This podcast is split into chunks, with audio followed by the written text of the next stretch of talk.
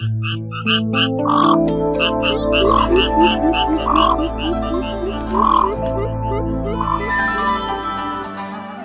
cũ cảnh xưa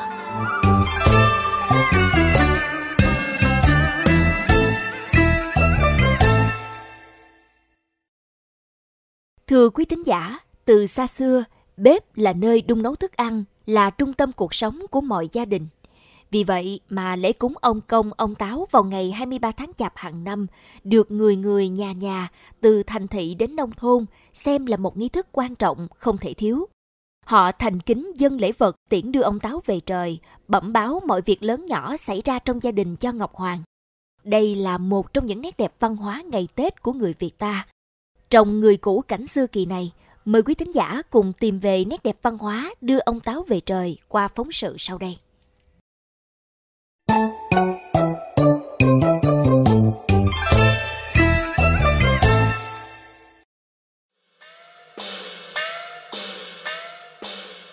Khi những cánh mai vàng bắt đầu khoe sắc đón xuân, khi người người, nhà nhà dọn dẹp trang hoàng nhà cửa, chính là lúc báo hiệu một mùa xuân mới sắp về. Tết được bà con tính từ ngày 23 tháng Chạp. Không ai biết chính xác tục cúng ông công, ông táo có từ bao giờ. Chỉ biết rằng nó tồn tại từ rất lâu, được lưu truyền từ thế hệ này sang thế hệ khác, đi vào tiềm thức của người Việt Nam và trở thành một nét đẹp trong văn hóa ngày Tết. Hăm ba ông táo về trời, bình dôi ở lại, chịu lời đắng cay. Theo quan niệm dân gian, ông táo gồm bộ ba là táo quân, táo bà và táo tướng.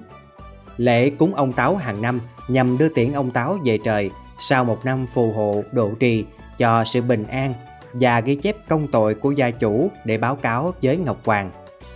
Soạn giả, nhà nghiên cứu văn hóa Nhâm Hùng chia sẻ Đưa ông táo về trời là một cái tục lệ đối với vùng đất Nam Bộ này rất lâu đời. Kế thừa từ miền ngoài nhưng mà nó có gọi là mà Nam Bộ quá, tức là vài trăm năm qua. Cái nghi thức cúng nó cũng giống giống như các nơi. Coi như cái gia đình đó làm ăn trong năm thế nào, sinh hoạt gia đình thì gửi gắm ông Táo trong ngày 23 để ông báo cáo với Ngọc Hoàng tình hình làm ăn sinh hoạt gia đình trong nó qua để từ đó rồi nhờ Ngọc Hoàng tiếp tục là phò hộ để cho ông Táo hoàn thành cái công việc ở Trần gian chúng ta thấy cái chuyện này nó vừa để mang cái ý nghĩa à, truyền thống và đạo đức mà cũng vừa có có tính chất là vui tươi chí dỏm. Ngược dòng thời gian, loại bếp được coi là cổ xưa nhất ở xứ ta, có lẽ là ba ông đầu rau, còn gọi là ba ông táo. Thuở sơ khai, ba ông đầu rau là ba hòn đá tự nhiên, sau đó được nắng bằng đất sét, đất nung, và rồi đẽo bằng đá, đúc bằng xi măng. Vào cuối tháng chạp hàng năm, nhà nhà phải chuẩn bị ba ông đầu rau mới.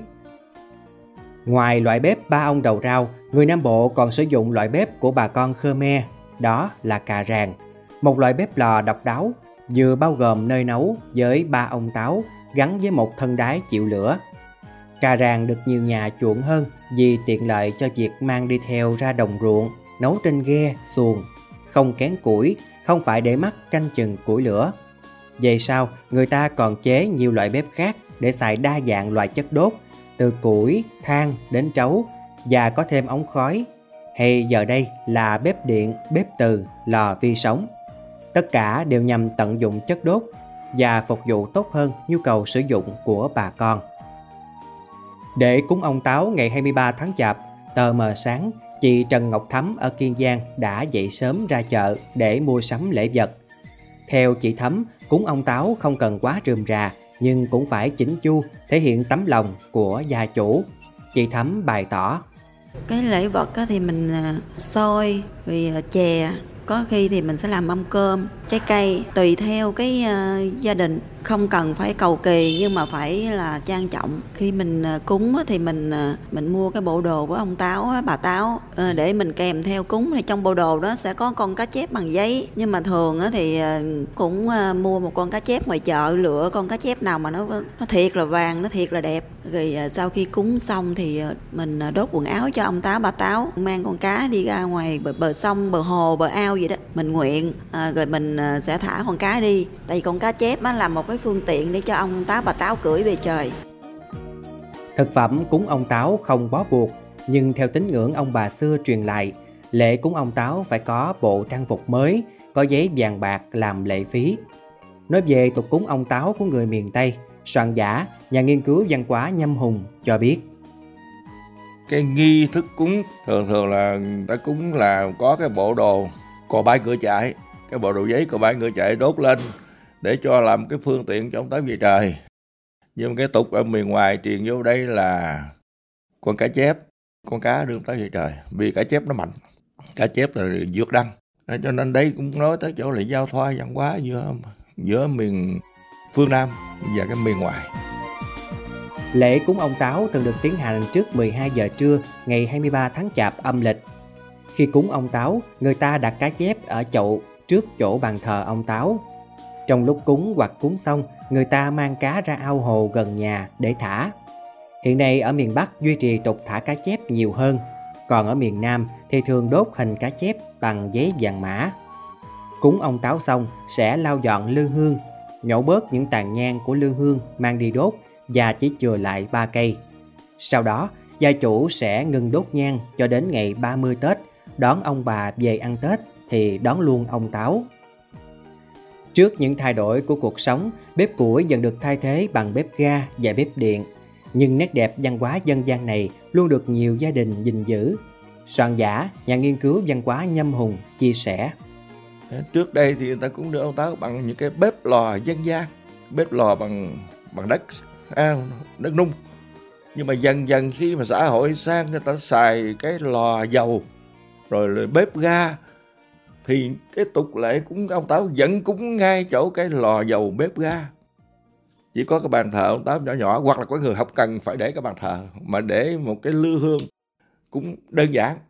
Rồi cái giờ cúng cái đồ cúng thì dĩa trái cây dĩa trái cây rồi ờ, bánh trái. Đó, có các loại bánh. Có những người mà người ta uh, kỹ lưỡng hơn thì người ta cúng con gà. Hay thì cho nói cái chỗ là cái cúng kiến này nó cũng theo cái hiện đại nhưng mà giá trị gốc vẫn bảo toàn.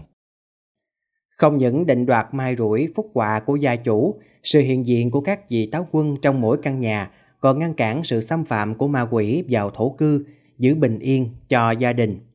Lễ cúng tiễn ông Táo cùng với không khí mua sắm dọn dẹp trang hoàng lại nhà cửa cũng là dấu hiệu của một năm mới đang gần kề. Soạn giả, nhà nghiên cứu văn hóa Nhâm Hùng nói cái ý nghĩa sâu sắc nhất là cái đầm ấm trong gia đình cái hạnh phúc trong gia đình cái cơm no áo ấm và nó cái đưa ông tới về trời nó cũng làm cho cái gia đình nó xót xét lại. Trong năm qua gia đình ta làm ăn như thế nào? À, thành đạt thành công hay là chưa thành đạt hay là thất bại? Để mình kiểm tra lại mình tính cái năm tới mình làm tốt hơn. À, song song đó thì cái sinh hoạt gia đình trong năm có yên ấm không? Có hạnh phúc không? Là có con ngoan rồi rồi có học hành tấn tới hay không? Đó, thì như vậy thì nó cái đưa ông tới về trời nó cũng như là một cái một cái buổi kiểm điểm nó nhắc nhở người ta nhớ lại một cái năm đã qua để nghĩ về cái năm tới tính toán cái năm tới. Cúng ông táo là tượng trưng nhưng mà cái giá trị ý nghĩa nó là rất sâu sắc đó là đề cập tới áo ấm cơm no hạnh phúc. Đấy đó là một cái cái cái điểm nhấn trong đưa ông táo về trời. Như một lẽ thường, bất cứ gia đình nào cũng gắn liền với bếp. Đó là nơi sinh hoạt chung của mỗi nhà. Bếp lửa đầm ấm, hạnh phúc mang đến quà khí thịnh vượng của gia đình trong cả một năm. Dù là dách lá đơn sơ hay trong căn biệt thự sang trọng, nơi góc bếp nhà nào thì bàn thờ ông Táo vẫn có một vị trí quan trọng. Đó là một phần của văn hóa cha ông xưa truyền lại. Đến ngày 23 tháng Chạp, chúng ta đều cảm thấy sự ấm áp ngày giáp Tết, cảm thấy Tết đã đến rất gần. Dù cuộc sống có bận rộn, hối hả bao nhiêu, người Việt nói chung và người miền Tây nói riêng vẫn giữ và duy trì truyền thống phong tục tiễn ông Táo về trời như một lời nhắc nhở mọi người, nhất là thế hệ trẻ, phải biết giữ gìn, dung đắp tình cảm gia đình, hướng về nẻo thiện